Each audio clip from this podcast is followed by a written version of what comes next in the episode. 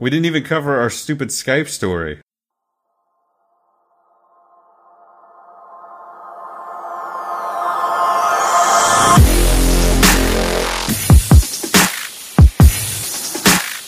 This is Revelations Radio News with Andrew Hoffman and Tim Kilkenny on the Revelations Radio Network.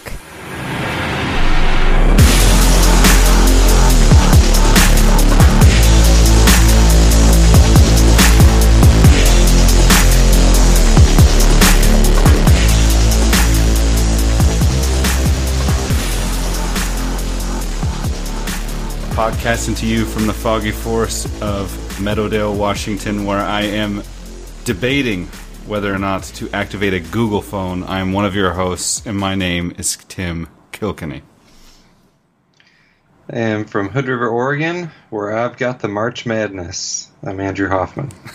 Bracket looking good over there, buddy? Uh, more so, my wife's bracket is looking good. That's, that's just the She an- is a- annual.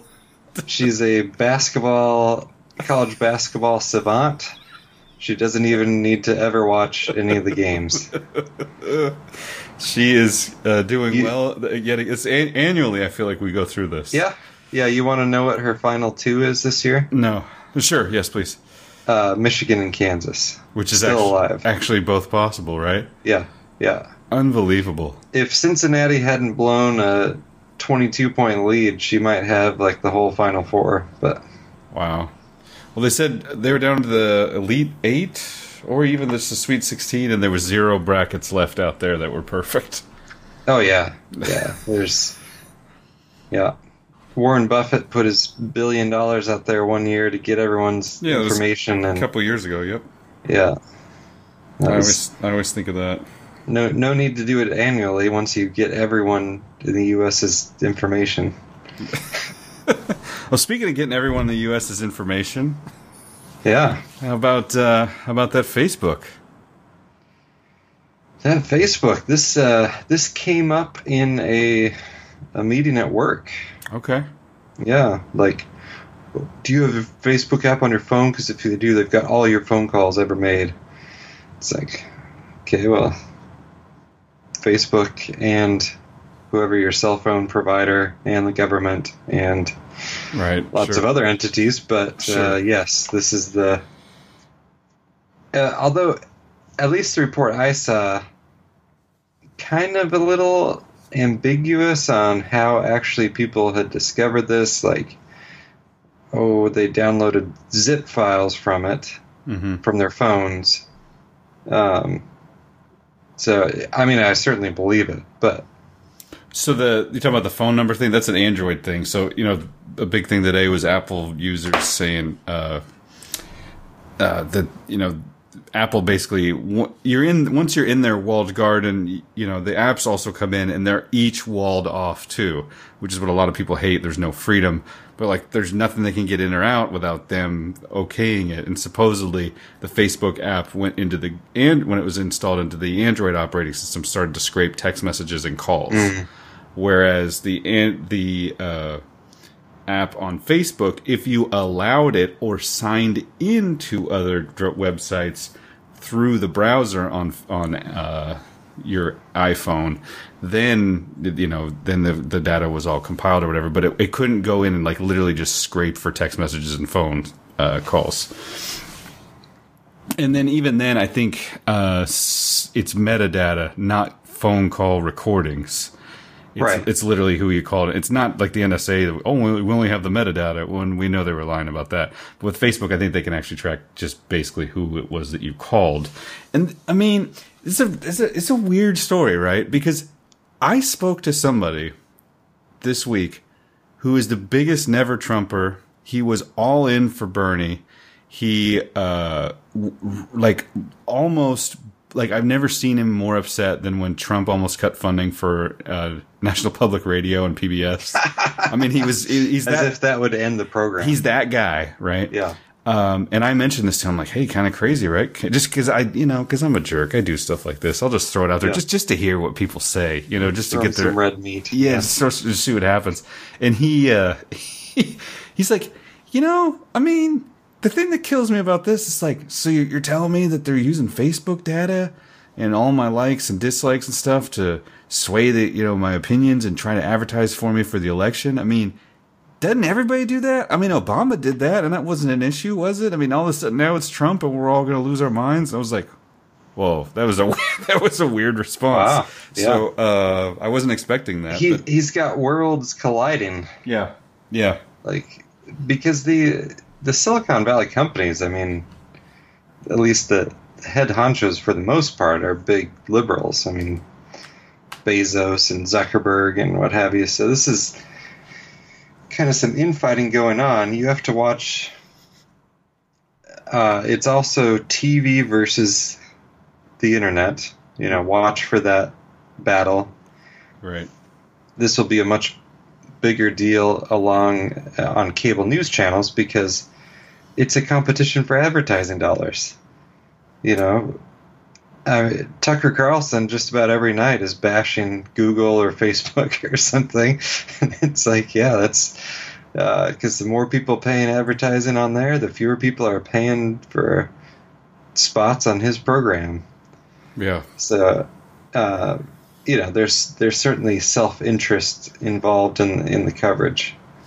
absolutely. Um, it is fun to kind of watch some people, you know, Just wake up. just like yeah and just like the net neutrality thing you know you had the facebook and everyone's just oh oh you know it's so terrible net neutral we need net neutrality oh and really they're just saying all the stuff we do uh, we don't want your internet service provider to be able to do that yeah. so the we control content not not your isp Also, I, I believe we covered a few weeks ago that I'm playing like a virtual stocks game with my brother and kind of keeping up with that, trying to keep up with financial stuff. I mean, there it, it's it is like no other stock so far this year. Facebook is falling, like just in, it's been in free fall for the last two weeks. It's just dropping. Like I mean, they they said it's it's lost over a billion or a couple billion, or Zuck's lost a couple billion in net worth.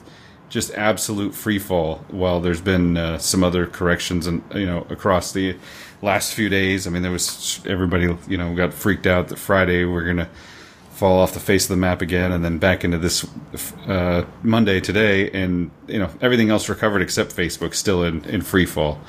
Yeah.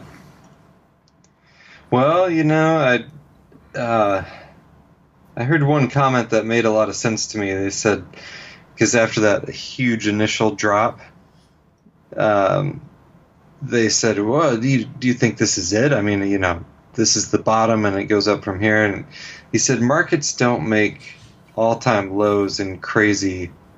Uh, crazy plunges and huge volatility. They make they make bottoms and when nothing's going on.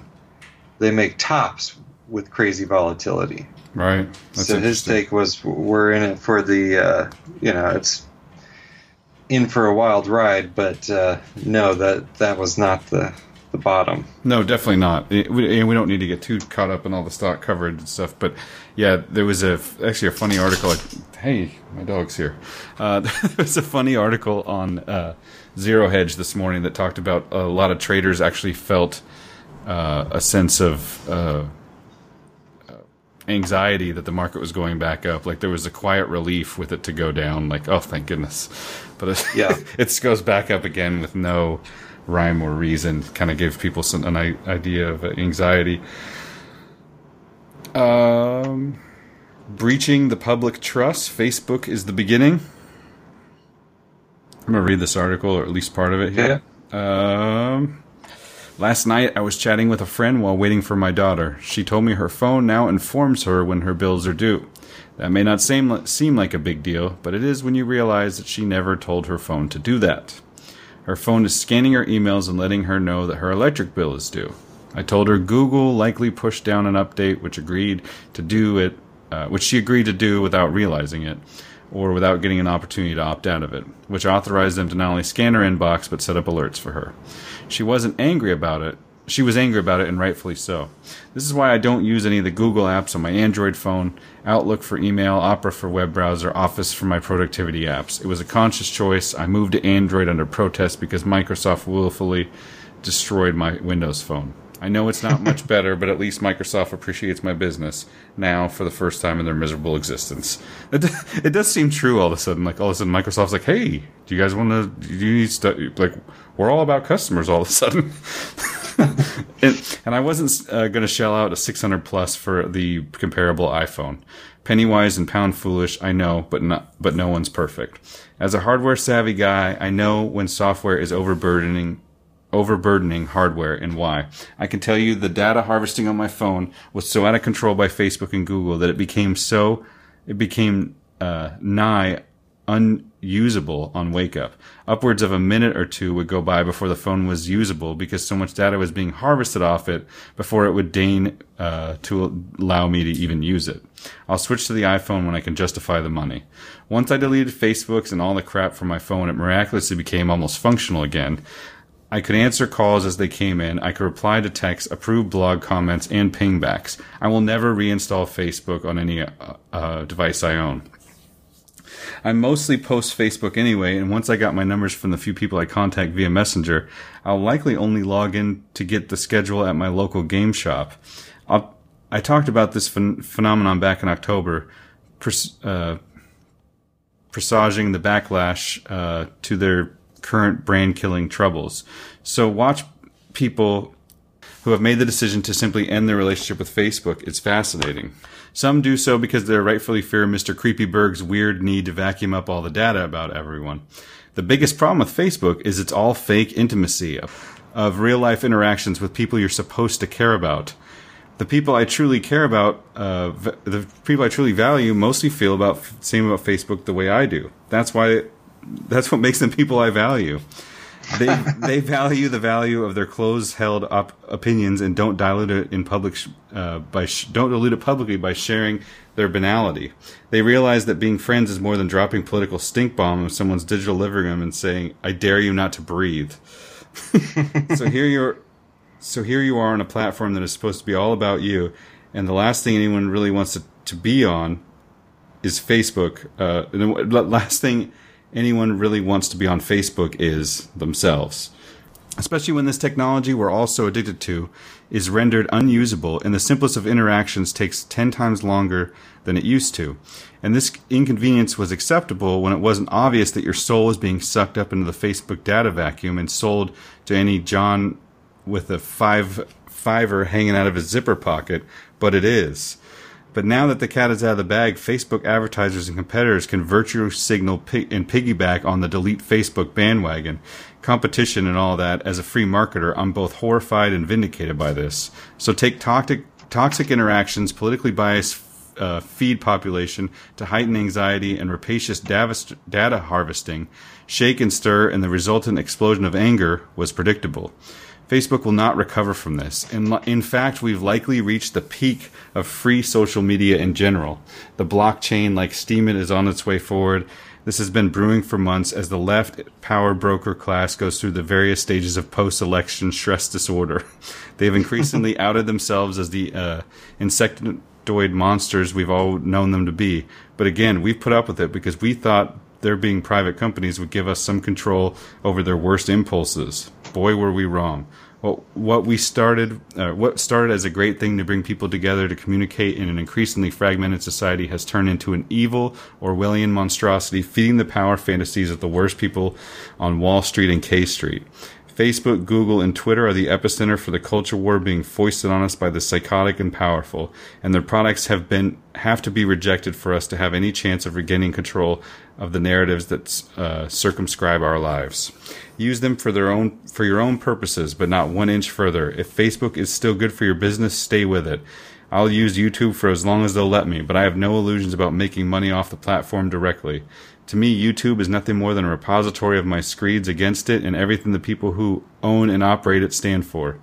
In this month's issue of Goats and Guns investment newsletter, I explain why we've reached this tipping point in a piece entitled Slouching Towards Oceania. in the open market of ideas, they have lost. As long as they didn't have profound political consequences, they were okay with making money off of our discontent. So while they, social media companies, weren't built with the intention of shutting out those who weren't down with the plan of uh, frog marching us toward global oligarchic control, they have the power now. They are using it, revealing the ugly authoritarian mindset that was always there, masked by a thin veneer of civility, safe in the knowledge of the power rested in them. And then Trump won. That's the real reason for the outrage in Facebook's casual attitude towards data. We knew this was being used against us, but it, it, was a Faustian bargain. We get free communications, they get our data. But to then silence us, uh, that the excuse me, but to then silence us because that data didn't help elect Hillary Clinton and complete the circle of salt to trap us demons within, the gloves came off and we were to be punished for our sins against their ideas of decency. Creepyberg's mea culpa on CNN didn't seem didn't see him taking any true responsibility for this. He never cared about the customers. Facebook has always been a propaganda platform of and government intelligence agency masquerading as a social network. So is Twitter, so is Google. Why do you think the Chinese and Russians have banned them from countries and fostered their own analogs? The Clinton Ouroboros. But the big question is why this scandal and why this scandal now? The outing of Cambridge Analytica may be payback for them helping elect Trump. Creepyberg and Facebook are past their peak with the Democrats' need to win elections, younger voters. So turning on them makes a certain kind of sense. The Clintonists slash Obama babies, under pressure from failing to destroy Trump, regain control of the narrative and preserve the status quo, are turning on each other now. Like sharks in a feeding frenzy, markers are being called in left and right, silencing silences are breaking, confidences are betrayed. Oh, the delicious irony of that. Nicolas Sarkozy was indicted for profiting off of the Lib- destroying Libya. Cambridge Analytica is going down. Now Facebook, all in the span of a few days since Andrew McCabe was fired on Friday. People like this don't get outed unless there's some major changes happening behind the scenes. Hillary's statements last week while she was stumbling around India may have finally been the last straw for those she failed to complete. Uh, she failed so completely in, t- in November 2016, and it's time to cut her loose. And in order to do that, the people complicit in her crimes are being thrown to the wolves to satisfy our anger and soothe the restless natives pre midterms. I've been saying for months that Hillary's popularity would have to drop below a certain critical threshold for her to be indicted, that she would have to become a true liability to the cause of globalism for the sharks to finally feed the grand set, the grandest breakdown of the prisoner's dilemma the world has ever seen. Oh, that was good, but that guy could use an editor too. okay. So no, a little bit, a little bit long. A little bit long. Yeah. Gotcha. Gotcha. Yeah, and then, but uh, but but interesting, and I think uh, yes, Facebook might um, might be in trouble. I don't necessarily know that this will have anything major to do with it. I mean, it could be kind of a straw that breaks the camel's back, but I think it's more, you know, it's just a process that these companies go through. I mean, right. look at and, MySpace. And that's what I know? that's what I said. I remember just a couple last time we did a show was that three weeks yeah. ago, where I said I think this is the beginning of the end when they start to edit themselves. Yeah, I mean it's, I you know someone could write a book. The cycle of social media, like, starts out. Look, it's free, and you can talk to people all over the place. Wow, it's fun. Create content and then it gets boring, and then the the focus is on actually making it profitable by selling advertising, and then people stop using it, and that's.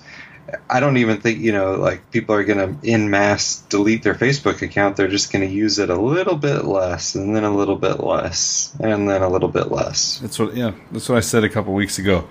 Um, it's it's interesting though to watch people kind of wake up to you know the original quote from Zuck you know Zuckerberg's. Hey, if you need mm-hmm. any if you need any uh, info about anyone at Harvard, just ask. I have four thousand emails, pictures, addresses, and social security numbers. Right. How did you manage that? People just submitted it. I don't know why. They trust me. Dumb f's. yeah, it's it's classy. Yeah, waking up and remembering that this is the guy who started it, and this is where you know this is who's who's doing it now.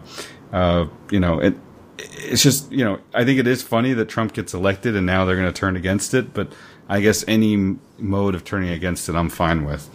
Another thing that often gets uh, forgotten is P- Facebook conducted a massive psychological experiment on 689,000 users, manipulating their news feeds to assess the effects of their emotions. The details of the experiment were published in an article entitled Experimental Ev- uh, Evidence of Massive Scale Emotional uh, Contagion Through Social Networks, published in a journal proceeding uh, of the National Academy of Sciences of the United States of America. You know, anyway a lot of a lot of that sort of stuff. Yes. And this, you know, I mean, you've only been back on Facebook for a couple months, and already, you know, it's like uh, you, have got to kill it single handedly, Tim, and take it down. I don't think I can, buddy. I don't think I can do it. So, well, um, guess there's actually a few related, you know, few directions we can go from there. I was going to say just in the the stock market thing. I threw an article in there. We don't have to read it, but uh, Wall Street bonuses jumped 17% to pre-crisis levels. So if you're looking for a warning sign, uh, you know, Wall Street bonuses bumping back up to like 2007 era.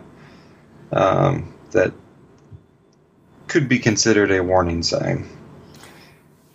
Uh, because, and you know, if I were going to guess on a manipulated, you know, market crash before the midterms, kind of makes sense, right? I mean, right. Trump's all the the scandal stuff, the Stormy Daniels stuff.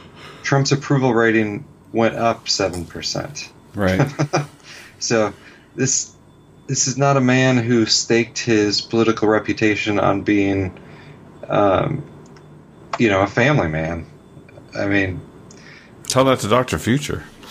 Uh, did anyone did anyone say you know like Trump's the sort of guy that you say to your son like you need to grow up and be like that man? No, no. like no, this is not. That's no one cares. So if you if you want to take Trump out, or you know weaken him by getting a bunch of Democrats in or whatever who will supposedly impeach him, which is not going to happen because they're not going to get two thirds of the Senate in as Democrats, which is what you would need. Um,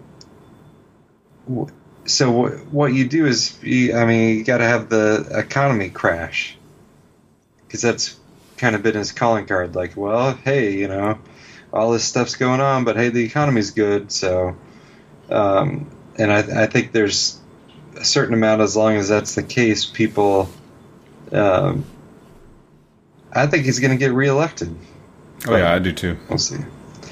But you know, a fifty percent stock market crash and a bunch of people losing their jobs could certainly affect that. So. I mean, let's look at. I don't know. I don't. I tend to think it's not related to politics, especially something as minor as a midterm election. But I mean, maybe you're right. Look at the last crash. I mean, that was Bush was on his way out. There was really no. You know, he's already done. He's finishing, winding up eight. There's no way he gets reelected. And it was Obama versus well, it was Hillary for a minute, and then she got the he got the approval. Mm-hmm. And then who was the other person? Was it McCain? Yeah. Jeez. The Maverick, McCain the Maverick. well, I mean, yeah, the the man who could be more globalist than any other candidate. Yes, agreed. Um, but uh, I've got a couple kind of off the wall things that I, but I'll I'll bring it back here. Okay. So this one, it's uh, short. Variable ratio schedules for creating a high response rate. And um, I'll just re- read it. It's short. In operant conditioning a variable ratio schedule is a schedule of reinforcement where a response is reinforced after an unpredictable number of responses. This schedule creates a steady, high rate of responding. Gambling and lottery games are good examples of a re- reward based on a variable ratio schedule. Schedules of reinforcement play a central role in the operant conditioning process. The frequency with which a behavior is reinforced can help determine how quickly a response is learned as well as how strong the response might be. Each schedule of reinforcement has its own unique set of characteristics. There are three common well known factors. Um, it leads to a high, steady response rate. It results in only a brief pause after reinforcement, and rewards are provided after an unpredictable number of responses. Okay, it goes all the way back to uh, good old B.F. Skinner, Mm-hmm. you know, who locked his own kid in a cage, uh, among other things. Um, but he he found that um, a non-consistent reward system was actually more addicting um, and caused a greater response than a consistent rewards system. Right. So this is uh, the con- the example it's usually given is a slot machine. Um, if you had a slot machine that, for example, okay, so it pays back ninety for ninety five um, percent of what is put into it, which is a pretty typical percentage. But if it paid back ninety five percent on every spin, would anyone play slot machines? No. because you would just be losing a nickel every single, you know, or whatever, uh, five percent of your your bet every single time. Um, even if it were every ten spins, because then you could actually manipulate it. Um, it would not be addicting or, or well, or it wouldn't be profitable because people would figure out how to to game the system. So Trump's background is casinos True. this is this is not uh, this is not a fact that is lost on Donald Trump, and it's also something that's very important for um, persuasion. You know, all the Scott Adams stuff. And when you watch Trump, like remember, he'll give rewards like both to his followers and actually to the people who oppose him, but it will not be in a consistent schedule. Like you might be cheering, um, you might be cheering him getting rid of McMaster, or you might be freaking out that he uh, hired John Bolton. But rest assured, whatever side of it you're on, he's going to, you know, next week he's going to be open to gun control, or he's going to do this, he's going to do that, and none of this is accidental or crazy or um, random. Like it's part of his persuasion technique. It's what he, you know. So he he took it not only from a um, how to get elected standpoint and gaming the system that way. He's governing by the same methodology. Yeah, So- that make, that makes sense. So, what is he giving us? Uh, depends who you are. Okay. So if you are a, let's just say you're kind of like a, uh, a Ted Cruz style, or you're someone who believes the Ted Cruz rhetoric, Okay. right? So you you might get a little upset with the fact that he just approved a 1.3 trillion dollar budget, not exactly fiscally conservative. Sure. Um, you might be a little upset that he was having an affair with a porn star Right. probably multiple affairs. Right. Okay. But you've got the Supreme Court justice. You've got um, him. You know, he's raising money for the military, which somehow some of the very same people that are against government spending are for the biggest government program of all, which is the military.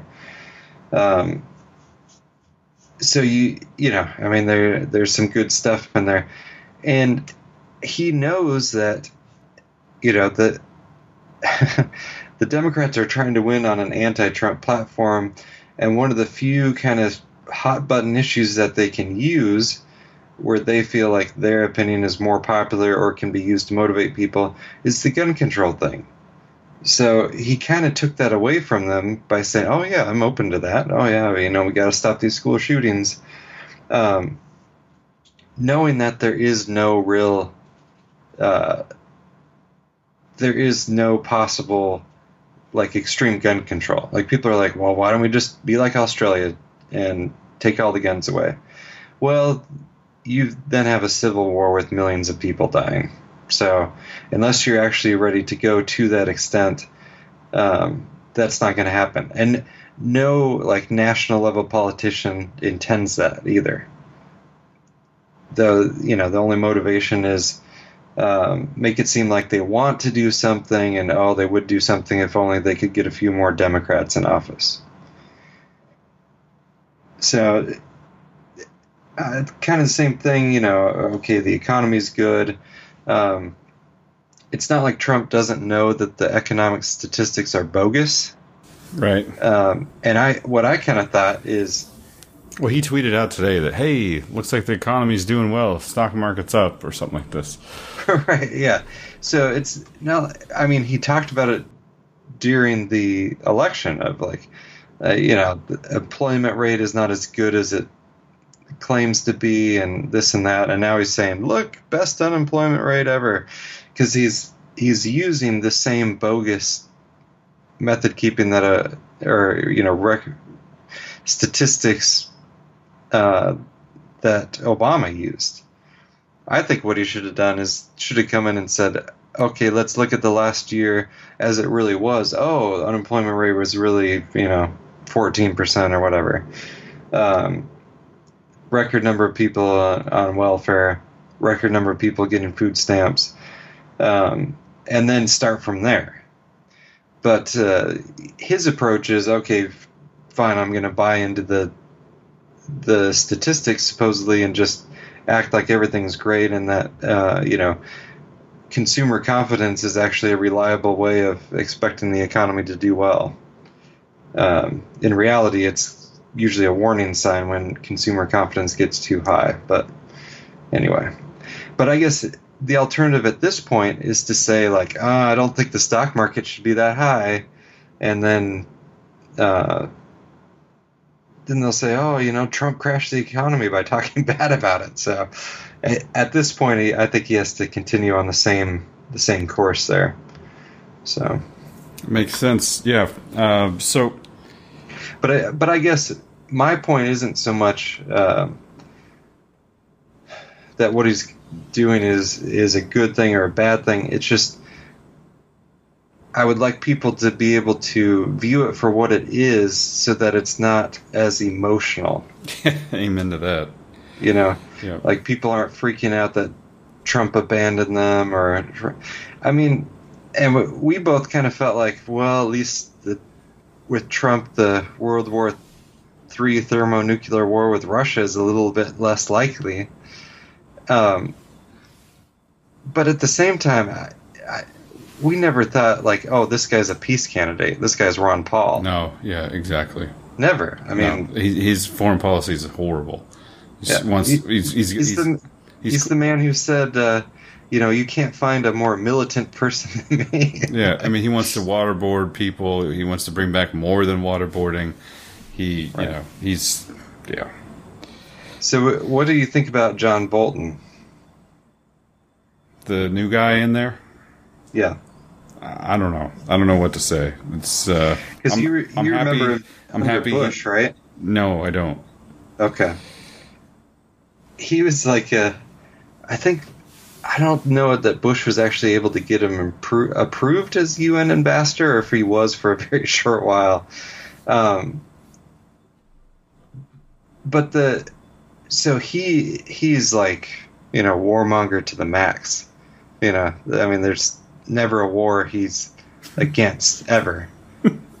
um, but he's also kind of like a old school um, nationalistic warmonger as opposed to a, a globalist one world government warmonger, which doesn't really help a whole lot in most cases because you're still getting lots of war, but it is, uh, I guess, a little bit different. Yeah, it's a different different shade. It's kind of like he wants America to run the world as opposed to a, a global international order. Hmm. He wants to make America great again. so I, people are like, "Oh, this doesn't match up with Trump's foreign policy." I'm like, I, actually, I think it matches up perfectly with with what with what Trump actually wants. What do you know? think about the high turnover rate? Is I mean, is this a high turnover rate? I don't feel like there's. Is it just news because it's Trump? This sort of stuff happened behind the scenes with with Obama and others all the time. I mean, it didn't seem like he went through national security advisors and stuff like that this fast. I mean, Clinton was in there for what four years or three years. Um, it just what do you? I mean, what's going on with this high turnover? Is it is it his his inner circle? I mean, what, what's going on here? Any ideas? Well, I th- I think at um, I think Bannon really screwed things up when he was in there. Like if you look at stuff that's come out about him, basically he wanted to be the only like true Trump believer in there, or Right. portray himself as that, because he felt like it would keep his it would be job security. Like, oh, Trump's going to keep me around because I'm the only one on his side of That's interesting the theory. I haven't heard anything like that. It makes more sense than half the stuff I've heard on the on the TV lately. because he was um, he was the one as you know according to some people anyway roger stone and whoever which um, roger stone definitely actually knows trump like Right. there's Sure. you know if you're looking for inside i i would trust tend to trust roger stone more than i would trust um, you know washington post or what whatever Right. if you're want to know like what actually is going on. It's going to be say- through, not saying that through a- he's a moral, It's going to be through a person. veneer. Yeah, no, not at all. He's a dirty trickster. That's what his job is. Um, but he was always really pushing back on Bannon, even when it kind of didn't make any sense. And I think, and then you find out that if uh, between Priebus and Bannon, you know, if someone was applying to work at the uh, work for the administration, if they were a like Trump volunteer and supporter, no chance. If they were a never Trumper, oh, bring him in. Interesting. And it's uh, so I, I think at some level he's got a clean house Right. and got it. And I think partially, you know, I, it's kind of a management style of no one's going to get. Um, everyone's going to be constantly uh, worried about their job and constantly, you know, hopefully working harder, or at least, uh, you know, he's he has said he he likes conflict. He likes people hearing from different points of view. He likes people kind of battling it out for it. Um, and it, it does kind of put him kind of above the fray to a certain extent. So with all the chaos going on, the chaos uh, with the turnover, it is also kind of a distraction from um, from any from the latest Trump scandal. Hmm. Interesting. I, I I think part of it is intended, and part of it is, you know, he kind of figures out this person is is playing for the other team, and and McMaster, you know, is leaking stuff to George Soros, and the, the guy was bad news. I mean, he was definitely a, a globalist on the globalist team. Sure. So. Sure. You know, I'm just looking through our, our folder here. Not one story about the crazy marches this week. All the marches on on Washington and everything else. I mean, it, you couldn't you could not escape. I mean, you and I don't care, right? We think Yeah. it's silly and we don't care, and that's our personal view and uh, feeling on the matter. Um, but you couldn't escape it. I mean, today I, I, I was in the, most you know innocuous place I could be, the NBA subreddit, when somebody you know posted, "Hey, Carmelo Anthony has helped bus this many thousands of people to Washington D.C. for the march." Oh, good for him. Unbelievable. Um, Should we, uh, since I stepped on your beat and no, threw no, in yeah, a, please, please, no, a Killer Mike story, you want to read that one? no, no, I don't want to Or- read it. I want you to go for it, buddy. Okay. I was pleasantly surprised to see Killer Mike pop up on the feed. Well, what's more surprising, me bringing it in, or the fact that it, the story came from Breitbart? Uh, it's all pretty. Killer Mike getting quoted in Breitbart is uh, yeah. something I did not think I would see anytime soon. Yeah. For those of you who so, don't know who Killer Mike is, is, is first off, his name is a reference to being able to kill microphones. And uh, second off, he, you know, it's kind of a favorite around here, at least from my point of view. First, for his political views, all except for the fact that he was a uh, a, a big, big, big Bernie supporter. Uh, big Bernie supporter. He's also kind of the zeitgeist view of history, which is unfortunate as far as his religious views. But he uh, holds pulls no punches, whether going after uh, religion, whether it's you know Catholic or Muslim or whatever. Also against going going after the government when he sees fit, and I tend to agree with him almost to a T when he talks about uh, government. So anyway, that's just the guy. So yeah, so this particular um, article, rapper Killer Mike to progressive gun grabbers, you're not woke, and you're going to progress us into slavery. um, while students and activists geared up to march in Washington, D.C. and across the country in support of new restrictions on the Second Amendment, rapper Killer Mike warned that gun control is the way the progressive left can return black Americans to slavery. In an interview with NRA TV's Col- Colion Noir, uh, Killer Mike explained how the left equates gun control with progress and observed they're going to progress us right into slavery. In the lead up to the March 14th school walkout for gun control, Killer Mike said he told his kids, I love you, but if you walk out that school, walk out of my house. you, you can't continue to be the lackey, the Atlanta based rapper and business owner said. You're a lackey of the progressive movement because you have never disagreed with the people who tell you what to do. Noir pointed out that celebrities like George Clooney and Steven Spielberg pledged $500,000 to Saturday's gun control march. Celebrities often don't know what to do. They're told what to do, Killer Mike said, explaining how a famous rapper who's a friend of his felt pressured into doing an anti gun promo. Killer Mike told his friend that he's very pro Second Amendment and that it is about the children for him. After shooting on his daughter's college campus, Savannah State University, I talked to my wife and daughter after that, and the decision was we're going to train, we're going to go to Savannah, and she's going to get a gun and train more. We're training, we're raising a generation of kids where everyone gets a trophy, but in real life, everyone doesn't get a trophy, Killer Mike said. In real life, the cops don't come on time. He observed that defending the Second Amendment is an issue where, it, where a division arises between people who might otherwise be political allies, saying, We are a gun owning family. We are a family where my sister farms. We are a family where we will fish. We will hunt, but we are not a family that jumps on every single thing an ally of ours does because there are some things that we just don't agree with. Interesting. On June 15th, 2015, Breitbart News reported that Killer Mike reacted to the heinous shooting of nine innocents at the Emmanuel African Methodist Episcopal Church by saying, What happened in Charleston is an act of terror committed by a terrorist. Simple and plain. I wish those folks in that church had been armed. When yeah. some when some fans reacted adversely, Killer Mike followed up his comments by talking about the number of citizens who attend NRA meetings while armed. He said, I know no one attacks NRA meetings. You ever wonder why? yeah. And I, think, um, yeah, I, I, think he nails it. And also, I think it's important, uh, you know, beware the utopians, right? The the people that say, "Oh, we can make a right. a world without school shootings, without this problem or that problem." Uh, unless you turn it into a prison and oh wait there's killings and stabbings and drug deals going on in prison where the government has total control and no one has any rights including rights to privacy. You still have issues.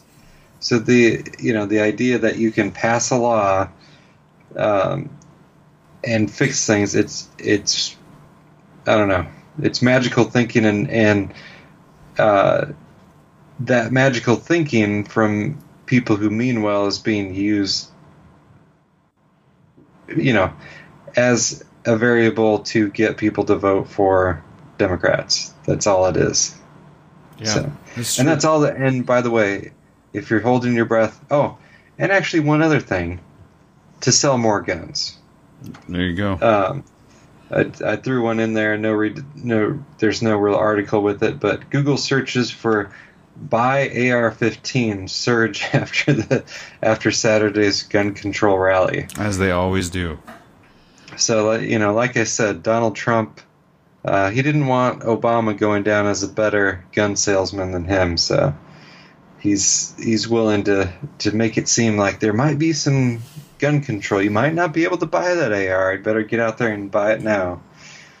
So I'm going to ask a question that is very controversial in some, in many circles. Definitely not between you and I, but why is it the further somebody gets into intellectual circles of all things, the more kind of easily swayed they are by these massive movements in a response to critical mo- moments? Is it is it a lack of, of thinking skills, of critical thinking skills, a lack of ability to think outside the box? I had a childhood friend of mine who is one of the smartest people I've ever known. You know, um, she actually, uh, you know, she went to George Washington University. She's an attorney. I think she worked for the UN at some point. Everything else, I mean, maybe working for the UN part was it, but she didn't work for them, but worked with them. But just this very, very intelligent person, and she like literally went to Washington D.C. and marched with them, and it seems so intellectually bankrupt of mm-hmm. a of a pursuit. I mean, they're taking kids from around the country. I mean, it's literally. I mean, it's child abuse. Adam the, Adam Curry. The keeps, same the same kids you were worried about eating Tide Pods are now the ones we have to listen to on gun control. Yeah, yes. I mean they're taking. It's, Adam keep Adam Curry keeps going on about on the No Agenda show how it's child abuse, and it is. I mean they're taking these kids really out there, and they're telling them, yeah, you you go and you you stick it to the man and to Trump and to the NRA, and here we are. We have a Republican in office, and there's people who are marching again. Where the heck were you guys for the last eight years? But it, but before if you, that, you know, back to your original question there. Uh, you know, if you go even back to Edward Bernays, he says the uh, influencers, like the journalists and the teachers, they have to be propagandized the most of anyone. Like you, you have to make sure that that group of people is brainwashed beyond any coming back and that's what we got. I mean, um, we, we, definitely do. I mean, just seeing her go to that was just was it was it's actually dis- it was straight up disappointing. I, did, I was just like, oh, this this this stinks. I just and it, hey, people listen to the show. If you think that I don't even know how to, I don't I mean, even I don't know how to do a, a, a disclaimer for the whole audience about our thoughts on this march. we don't care. We don't care. I mean, it's not that we don't care about kids, but uh, the amount of uh, Goodness gracious, Cadence, just cough up a hairball right in the middle of the show, please. Would you, do you want to get any food while you're here? Let me scratch your belly. Anything else I could do?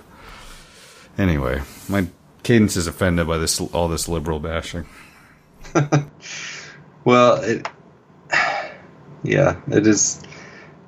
It it's the power of mass media, and I mean, there's always been the marches part. It, I think kids think that they're part of something new, like mass demonstrations. I, am even, I'm even jaded on that. I mean, there's not, there's always marches if there's a Republican in office.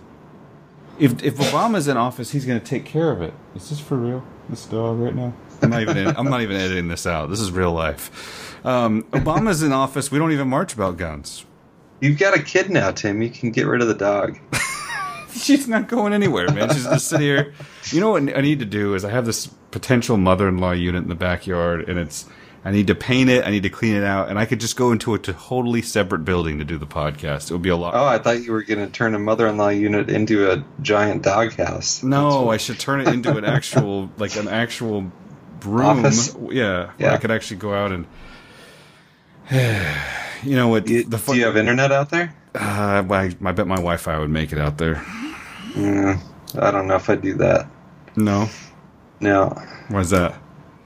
Oh, you're just adding in more latency and potential issues there. Yeah, we'll see. The uh, one of the things, the truest things Doctor Future said when this last week was I said I owned a house, and he goes, "Oh, now you know what life's all about." And I was like, "What's that?" He goes, "Doing chores."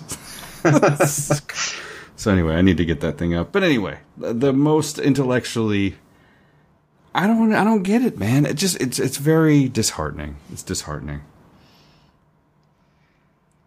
This too shall pass, though. I know, I know. It will too. This this whole Yep. thing is going to go away. But these kids, I feel like these kids, when these kids reach the voting age, when these kids get older that have gone through this, it's going to be an, a whole nother, a whole Well, nother he, deal. he- so with um at your workplace, Okay. are most of your coworkers uh, like similar age to you and older, or are there a number of younger? Uh, I would say it's pretty varied, but I, I, I guess they're similar age. No, my direct coworkers, a lot of them are younger. And So I work in the sales part. There's a couple younger people up there. I'm actually one of the older guys, just by kind of a mir- miraculous set of circumstances. But when you head back to the service department, they're you know they they tend to be my age and older. Hmm. So like the people that have to do actual work. Andrew Hoffman, Hey, I'm in sales too. you're a, right, you're a you know. jerk. I can turn a wrench, man. I've been able. I've turned a wrench at different points in my Man, life. Man, we we my company cannot find enough like uh service level Yeah, employees, I like customer service Yes, employees. Yeah, yeah, it's crazy. We can't And, uh, we can't find enough technicians. Land Rover's like sell a million cars, and like we're like okay, let's try. So we're selling all these cars, and like the Bellevue location, which sells way more. They don't. They can't. They like if you want to make a service report, it's like a month out because they can't train people fast enough or get Yeah. them to to keep up with the amount of demand. I, I, I, sometimes I look at my son and I think you're going to be a crane operator and maintenance Yeah. worker. Do you know how much money those people make? Do you have any idea how much money? I'll tell you right now. I've sold a car to one of them. His son started out at a hundred thousand dollars a year. Yeah. He is a crane maintenance man. He works downtown Seattle. His dad is the guy I sold the car to. It runs the uh, entire outfit and all the guys that do the maintenance down there. And uh, you know, hardworking guy, but but you know, you wouldn't you wouldn't assume that this person's making. You know what what he's probably making, and I, I don't know for sure, but it's a it's a, his son started at hundred, so let's So the there's a couple of uh, you know kind of concurrent issues going on. There's what was described, um, let's say by a, a different employer I know I know well. I'll, I'll say that um, that millennials act like uh, they're doing you a favor when they show up to work, and don't really feel like they should have to show up like you know on that regular of a basis. If they if they don't feel like it or they got something else going on like what what do you mean go to work? And but there's uh, there's government incentives built in um, a, a relative of mine uh, they hired someone to work at a, it's a little nonprofit food bank right Mhm. so they uh, they needed someone just to come in for a couple hours a day and do some cleaning, like kind of you know, eleven to one type thing. Um, the person they hired discovered that for every dollar she made, she her rent would go up by fifty cents, and her other welfare benefits would go down by fifty cents. So so her attitude was like, well, you know, it's kind of a good thing, but it, you know, if I got something going on that day, I'm just not going to come in. So she just would come in when she felt like it, maybe five times a month, rather than five times a week. And uh, so they eventually had to go hire someone else, and they hired an older gentleman who's retired from his other job. And what do you know? He's there every day when he's supposed to be, gets his work done quickly, and goes home. it's and it's like a, a you know revelation to have someone and it's it tends to be older people Right. A couple things. First off, if you're willing to do car sales, whether or not you classified it as actual work, and you're a millennial, you're you're somebody who's willing to, to bust their butt and show up. You're, You- you're se- self-selecting a different yeah. Yes. a, So- different group. So yeah. they're definitely not they're not the type of people that you're talking about. However, in the uh, detail department, the cleaning and the washing of the cars, we have been through many, many, many different employees of the millennial age of people who come through there and get fired or and or quit or just can't even handle the stresses of getting the cars washed and brought them to the front. So uh, and and the thing is you know if if they brought someone in i don't care if you got a college degree or anything else if you go into a place like that and work hard you will move up yeah, and maybe work your way into sales or at least work your way higher up in what- the service side of things That's what know? Dave Ramsey said. He's like, it's not really that hard. Show up every day on time, smile, and work the entire time you're there. That's it. That's all you have to do. And Yeah. people, you know, you will advance, and people, you know, just, you know. Anyway, why why did you get on this topic? I was talking about uh, intellectually bankrupt, and we were moving on to different things. And you asked the people that work with me, older or younger, when I was talking about guns, or how did we get here? well no for the it was more for the uh, the marchers Oh, the marchers. Understood. Understood. So the, it's just kind of the attitude of like the problem is out there and it's bigger and it's it's because of it's because of propaganda and mass media making you feel like a like, both like you're totally isolated and like you're part of a collective at the same time. Right. But you're part of a collective along political grounds that really don't you don't really have anything really in common with people if all you agree if you're just like politically aligned, you know, showing up at a gun control march or whatever. Um, so it's it's but it it gives there's a boogeyman there. Donald Trump is a boogeyman. Republicans are a boogeyman. You know, uh, but when Obama was in office, he was a boogeyman. There were there were plenty of marches. There was the uh, Tea Party stuff. Oh, that's right. Yeah, yeah. You know, it's it's it's a scam. And the Occupy movement started then too. Political marches are a scam. Yeah, they certainly are. Now, you know, now that I think of it, I should be more uh, uh, excited, or you know, more feel more blessed about my actual working environment because I do have a. I kind of, it kind of runs the gamut of all age groups, so it's kind of it's kind of a good thing. So I can go Yeah. back there and talk to them, and you know, like today I was filling up my water bottle, and there was two different. Uh, one guy from uh, the one of the mechanics was talking to one of the guys from parts, and they're you know sitting there talking about this or that, and he goes, "Yeah, I, the other day I forgot I hadn't renewed my license, so I was like, oh crap, I can't carry it on me, this or that," and I'm, I'm like filling my water up. I'm like, "Are you guys talking about guns?" And like the whole room went quiet. I was like, "Cause I think guns are horrible. They kill people, and they should never be around, and they're evil." And I turned around, and the one guy was cracking up because we've had many conversations, and the other guy just kind of looked at me like well, no, people kill people. I'm like, man, I'm joking. I'm just, I, don't. I don't care. He goes, oh, okay, okay. Uh, Anyway, so I, I, there's a there's a varied amount, but I also my uh, Yeah, I'm. Uh, oh, I can't quite see the book over there, but I'm. Uh, are you familiar with a writer named Anthony Doerr? D O E R R. I don't think so. Uh, he, if you're, if you like just good writing, um, he's he's he's an excellent writer as far as technically. Um, but I'm reading a novel of his which follows a couple different people through, you know, World War II era in France, Okay. and um, and he's got the uh, the Hitler gun confiscation in there. So they come in. They it said like there's a sign that says voluntary uh, gun confiscation. Mm-hmm. Anyone who does not turn in their guns will be shot.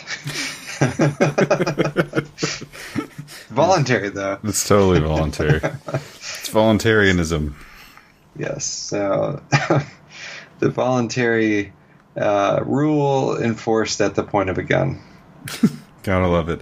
Hey, I got to get a couple of these stories out of here for sure. One of them Okay. is Elizabeth Warren refuses DNA test to prove her Native Oh, American yes. uh, heritage, which is that. amazing. That's from the New York Post. so Pocahontas may not be Pocahontas after all. Uh, another one. This one's from Zero Hedge. Turns out you don't even need Facebook to spy on you. FBI has been paying Geek Squad to spy on customers for over a decade. Yes, which I think we talked about that at one point years ago. That you, yeah, that you would bring in. Yeah, I think I think I think that's true because I remember Yeah. my father-in-law having a certain uh, situation where he brought it in, and uh, I didn't like kind of the way it was handled. But yeah, so there you go, Geek Squad doesn't even have to be uh, your phone. Uh, keeping it going here. Uh, Shep Shepard Smith moment of uh, uh, candid moment. You heard what he said. Fox News opinion: hosts don't really have rules. Um. Which uh, um, he just got re-upped by Fox. Oh, did he? Yeah, Let me check this out. which I I think I I thought he was trying to get fired and go work at you know a different network, but it, apparently not. it, it sure seemed that way for a minute there, didn't it? Yeah, so he'd say like they fired me because I'm gay, but that was my. It wasn't the fact that my political opinions are 180 degrees from 95% of the people who watch the channel I'm on. That had nothing to do with it. Yeah. Uh, Fox News anchor Shepard Smith says opinion programming on his network doesn't really have rules and exists strictly to be entertaining. In an interview published on Thursday, some of our opinion programming is there strictly to be entertaining. Smith told Time Magazine's Daniel D'Addario in a piece titled "Shep Smith has the hardest job on Fox News." We serve different masters, Smith 54 added when discussing the difference between the opinion side of Fox News, including shows such as The Sean Hannity Show and the network's uh, news division. We work for different reporting chains. We have different rules.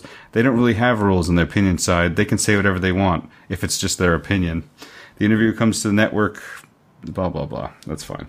You get the point. Somebody from Fox News admitting Fox News is just opinions. But at the same time, claiming that he's like objective journalist. Right. Man.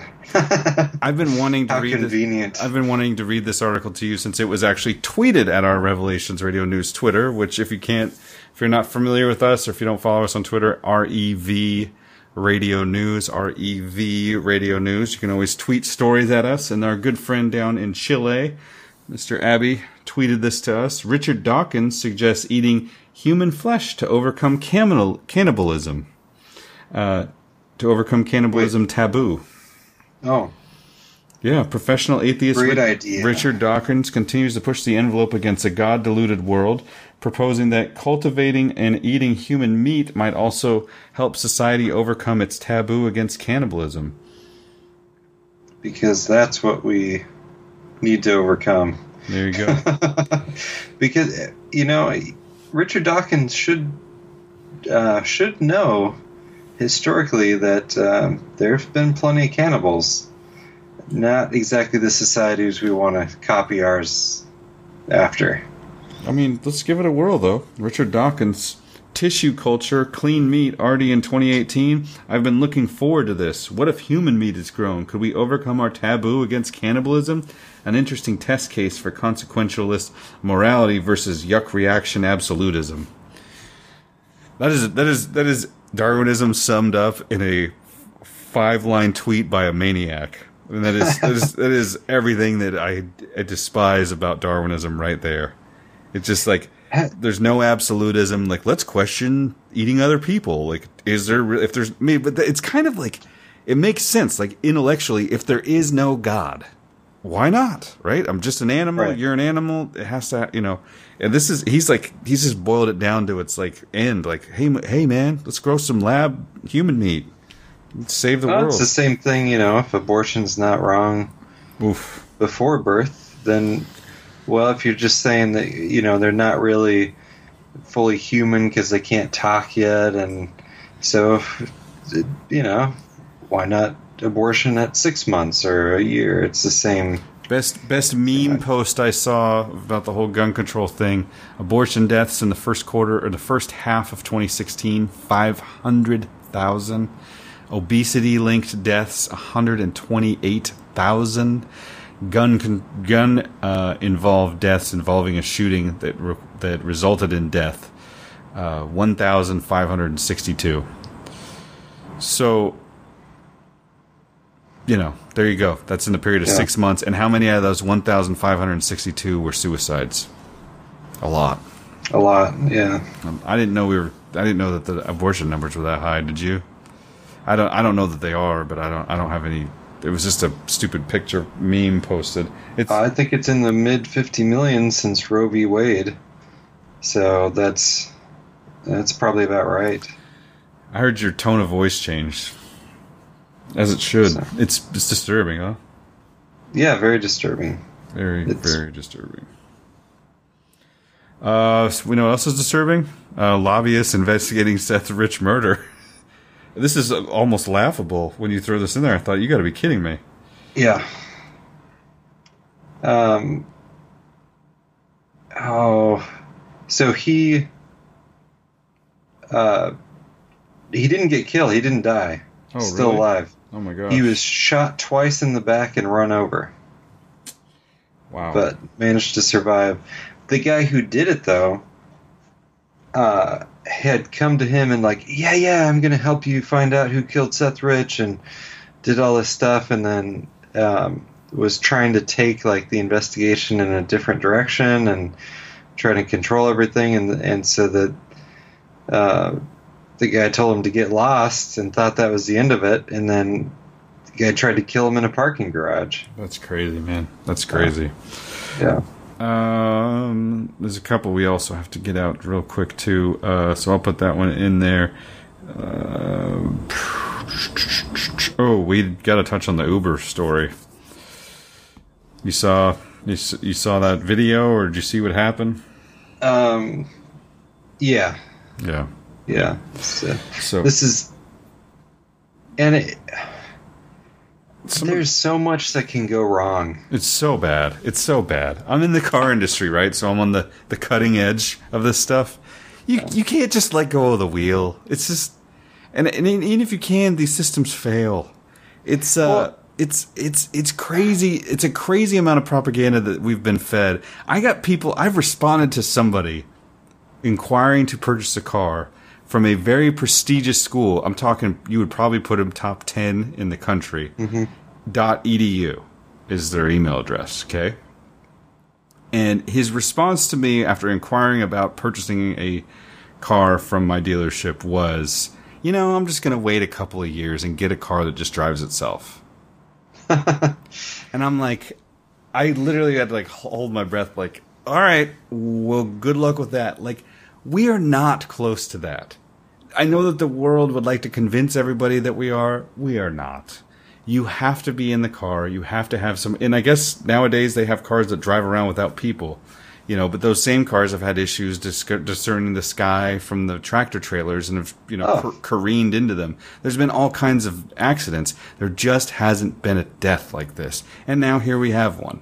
Well, And this vi- uh, yeah, because they're usually driving around at 10 miles an hour, so if they bump into another car, it's not a big deal. But yeah, it's oh, what do you know? A person because they weren't in the crosswalk. So how are how are we supposed to recognize a person that's not on the crosswalk? Right. Well, and then I've heard a lot of talk about that video, and the video just shows the camera from inside the car. But there was a YouTuber who actually went out and on a, like a mission to prove he's like that street's not that bad, and he vid- he he videoed himself driving down the same street, and it didn't look anything like it did in the video. He said, "I can see everything. You know, I can see what's going on." Um, Yeah. So that Well, was. wasn't it Tempe, Arizona? I used to live in Tempe, Arizona. Did But you? Yeah, I think it was. I think it was. Tempe. I should look up what street it was on, but but you know the well, and here's another thing. Uh, my wife's car is an automatic, and I drive a, a manual transmission car. No, we have And sometimes- something else in common. My wife's car also automatic, mine manual. So sometimes if you're um, you know going from one to the other, It's like, why isn't the car starting? Oh, I didn't put the clutch in. You know. Right, right. Uh, well, imagine going back and forth between Sure. a self-driving car and a non-self-driving car. Yeah, Like you're just going to train people with horrific driving habits yeah, that's true. that will not then be able to like if it's a, a oh it sounds great to get your 16 year old self-driving car oh to be safer they'll never know how to drive Which is an issue, yes it's definitely an issue especially when the car starts to fail. yeah it, Elon Musk and uh, Uber, you know, some of the biggest propagandists of our time. Electric cars of the future and self-driving car, electric self-driving cars of the future. I just, I don't know, man. It's, uh, it's, I, I just, I'm just not there with it. come talk to me when you can you know mass produce vehicles that run on water Yes, that would be that nice. would be that would be a useful technology Uh, the Mueller witness for this beloved Mueller investigation of Trump that everybody's looking forward to the release of. Uh, George Nader. This was an interesting in the way this kind of un, uh, unfolded, but you know this was on Reddit and other conspiracy-related websites. Uh, Reddit conspiracy and other uh, alternative news websites, I guess should be a better way of putting it. But George Nader, who advised the White House, got a six-month sentence in 1991 for child pornography and uh, had been suspected of being a pedophile. Um, he was the, one of the one of the key witnesses in the Mueller investigation. So that you know, it comes out a few weeks ago in a couple different alternative news sites, and it was pretty weird. Within about four or five days, boom, the guy fled the country. So, yeah, March. I guess it was over a week ago now, but March sixteenth, he's out of here. I think he went to new zealand uh, no, i didn't put the article in there but there's Details of Yeah. the Virginia case. Associated Press that Nader was convicted in the Czech Republic in 2002 of 10 cases of se- sexually abusing minors. He was. Nader received a six month sentence from federal court in Northern Virginia in 1991 on a felony charge of uh, transporting sexually explicit materials in foreign commerce, according to the politic, uh, according to newly released records to prison records excuse me, newly released records and to prison records Politico obtained under the Freedom of Information Act. So he was like a big guy that was everybody just kind of looked the other way because he was doing international deals. And the 1991 indictment came after customs inspectors at Dulles Airport found two especially uh, sexually explicit videotapes in Nader's luggage as he arrived on a flight from Germany. A pediatrician consulted by the government said the boys in the videos were about 13 or 14 years old. So there's your star witness. the, Although the the, power United structure loves pedos. pedos because you've got total control over them. Although the United States government at the highest levels is aware of Mr. Nader's participation in these negotiations, no official confirmation of his activities will be forthcoming, since our government's official policy is not to negotiate with hostage takers. Defense attorneys Neil Jaffe and Richard Mendelson wrote. The defense filed several letters of support, including from John Sutherland, whose husband Thomas was a professor at American University at Beirut, who was then being held hostage. So he was negotiating hostage release deals. And was apparently abusing minors in the Czech Republic and transporting child porn across international lines. I believe now he is. I don't know where he is, man. He disappeared. I thought. I, Well- I felt felt like somebody said he was. This, I've got, I've got one more story. If you've got more, that's that's fine. But I wanted to talk about this one because uh, when I went to put it in the in the folder, you had already put it in there. yeah, you, let's definitely get that one in there. Okay. So um, this is the Pulse nightclub shooting. Hey, another shooting in in Florida somehow not talked about anymore. Maybe because it was a I don't know. Was did the, the guy didn't use an AR-15? There was a That was, a, handgun that was a really weird one. It was really weird. That was the guy. really- cl- the guy claimed he was with ISIS, and and he went to go Whatever. kill homosexuals, but or a gay, at a gay bar. But then wasn't he like a? a didn't he? F- right, he was Frequent the gay bar? gay. yeah, it was a very strange deal. and uh, the timeline was all screwed up. Uh, you listen to audio of the police breaking into the building, and it, sounds sounds, like like, they're fired shooting about people. ten thousand rounds. Yeah. Yeah. Um, so there's questions about did this guy shoot all the people, or did a, a, at least a whole lot of them get shot by police? Um, but now something new, and utterly unsurprising. Uh, Pulse nightclub gunman Omar Mateen's father, Sadiq Mateen, was an FBI informant for You're more than a decade me. Before the 2016 mass shooting and is facing a criminal investigation in connection with money transfers to Turkey and Afghanistan. It was disclosed Monday during the trial of Mateen's widow. FBI Special Agent uh, Juve- Juvenal Martin, or Ju- yeah, also testified that he considered developing Omar Mateen as an informant after closing an investigation into comments Mateen made at work in 2013 about belonging to terrorist organizations. Defense lawyers for Noor Salam Salman argued the case against her should be thrown out or declared a mistrial, but U.S. District Judge Paul Byron rejected that request.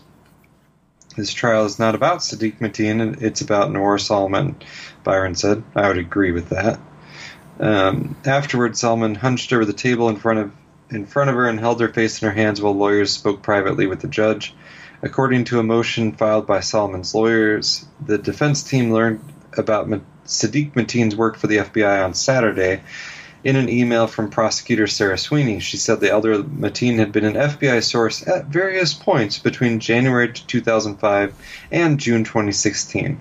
Sadiq Mateen was on the prosecutor's witness list, but they rested their case last week without calling him to testify.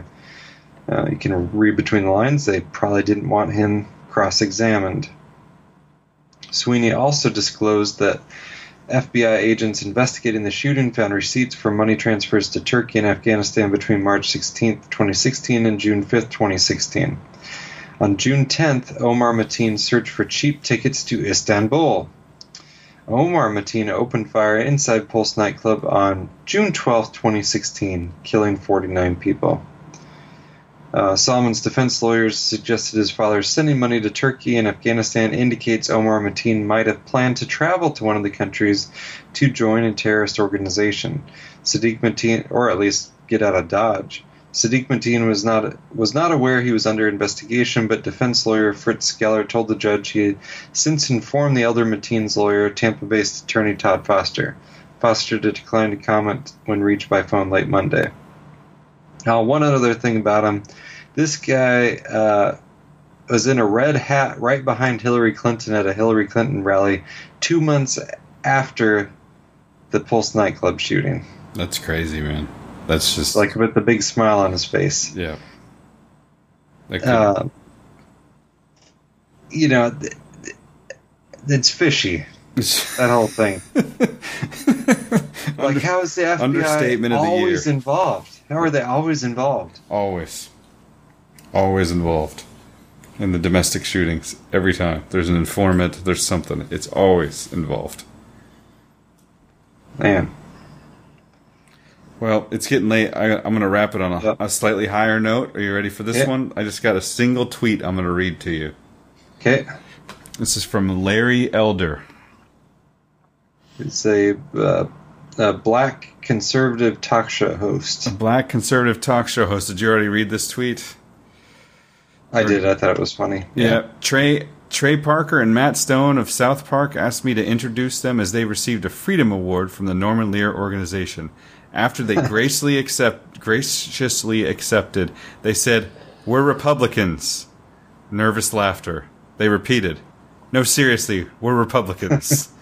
so hashtag priceless. Uh, we're gonna leave it on that note uh, because, of Well, course, Well, did those people not know who Larry Elder was? I guess uh, I don't know. They must have. They they probably didn't. Honestly, I mean, if Oh. if you don't listen to like the Norman Lear people, probably did not know who Larry Elder was. But when Trey Trey and Matt asked them asked him to do it. Yes. Okay, Yeah. so you think they should have tipped him off there? Okay, gotcha. But no, Yeah. no, no, no, no, no. and, and and I don't bring this up, and Andrew and I don't laugh at it because hey, we're Republicans because we're not. we bring it up and laugh about it because Trey and Matt, although we disagree with them on a plethora of issues, uh, you got to hand it to them. 9/11. Yeah. yeah, we got to hand it to them. They are true free speech advocates. I mean, nobody goes unpunished, right? Nobody goes. Nobody can can, can be. Uh, Yeah.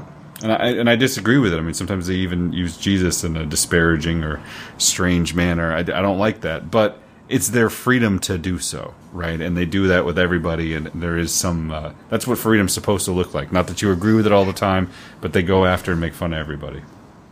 Yeah, I haven't watched any of their stuff in a long time, but it they were from um, you know, I I can re I am young enough to remember when comedy was actually funny.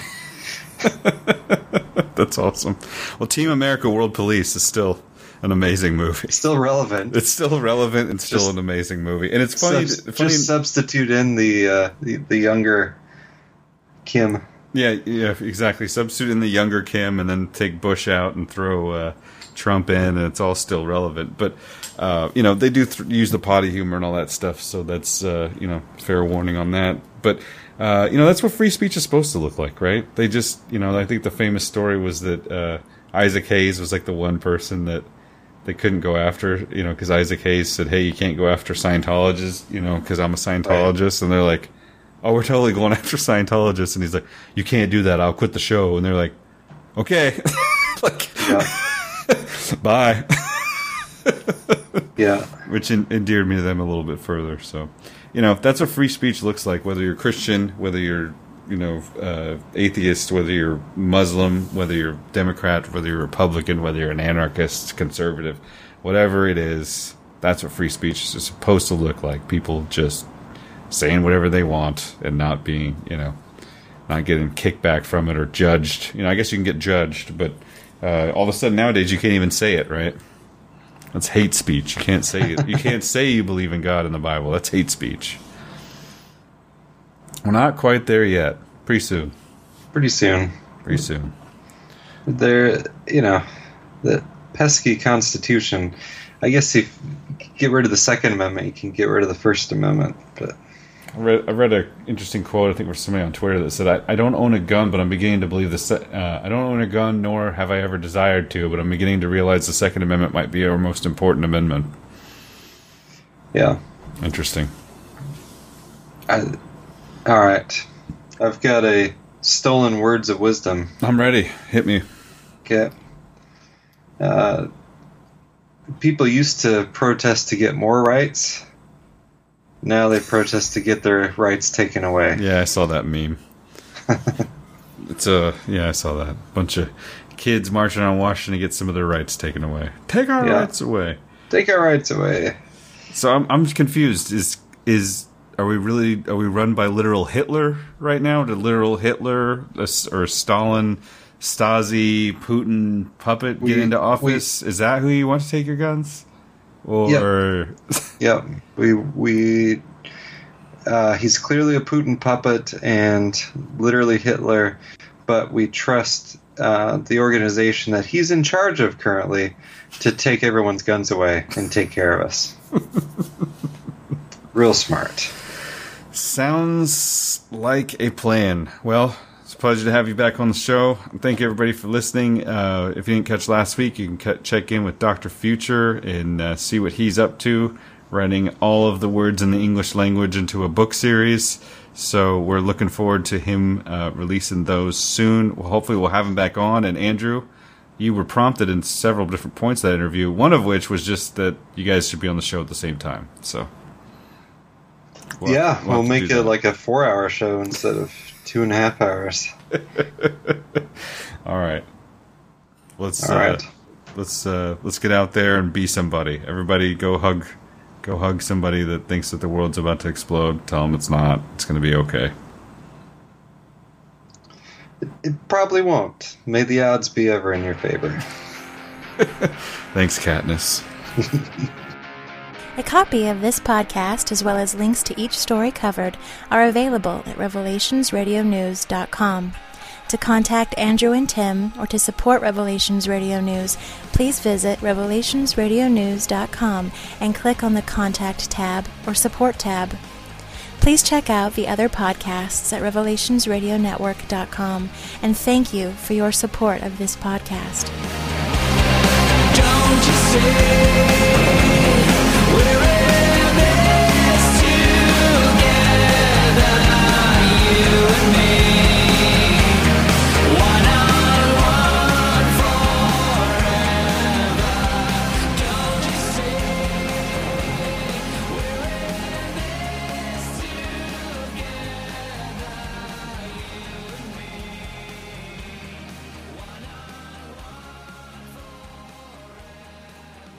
We didn't even cover our stupid Skype story. I should just do that right now for a post bonus story.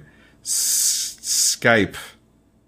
Skype. Microsoft bans offensive offensive language from Skype, saying that they will cut off your uh, feed, cut off your sh- your show. So it means they're listening to this phone call. Hey Skype, you got any you got any offensive language for him, Andrew? Uh, Jesus is Lord. I love it.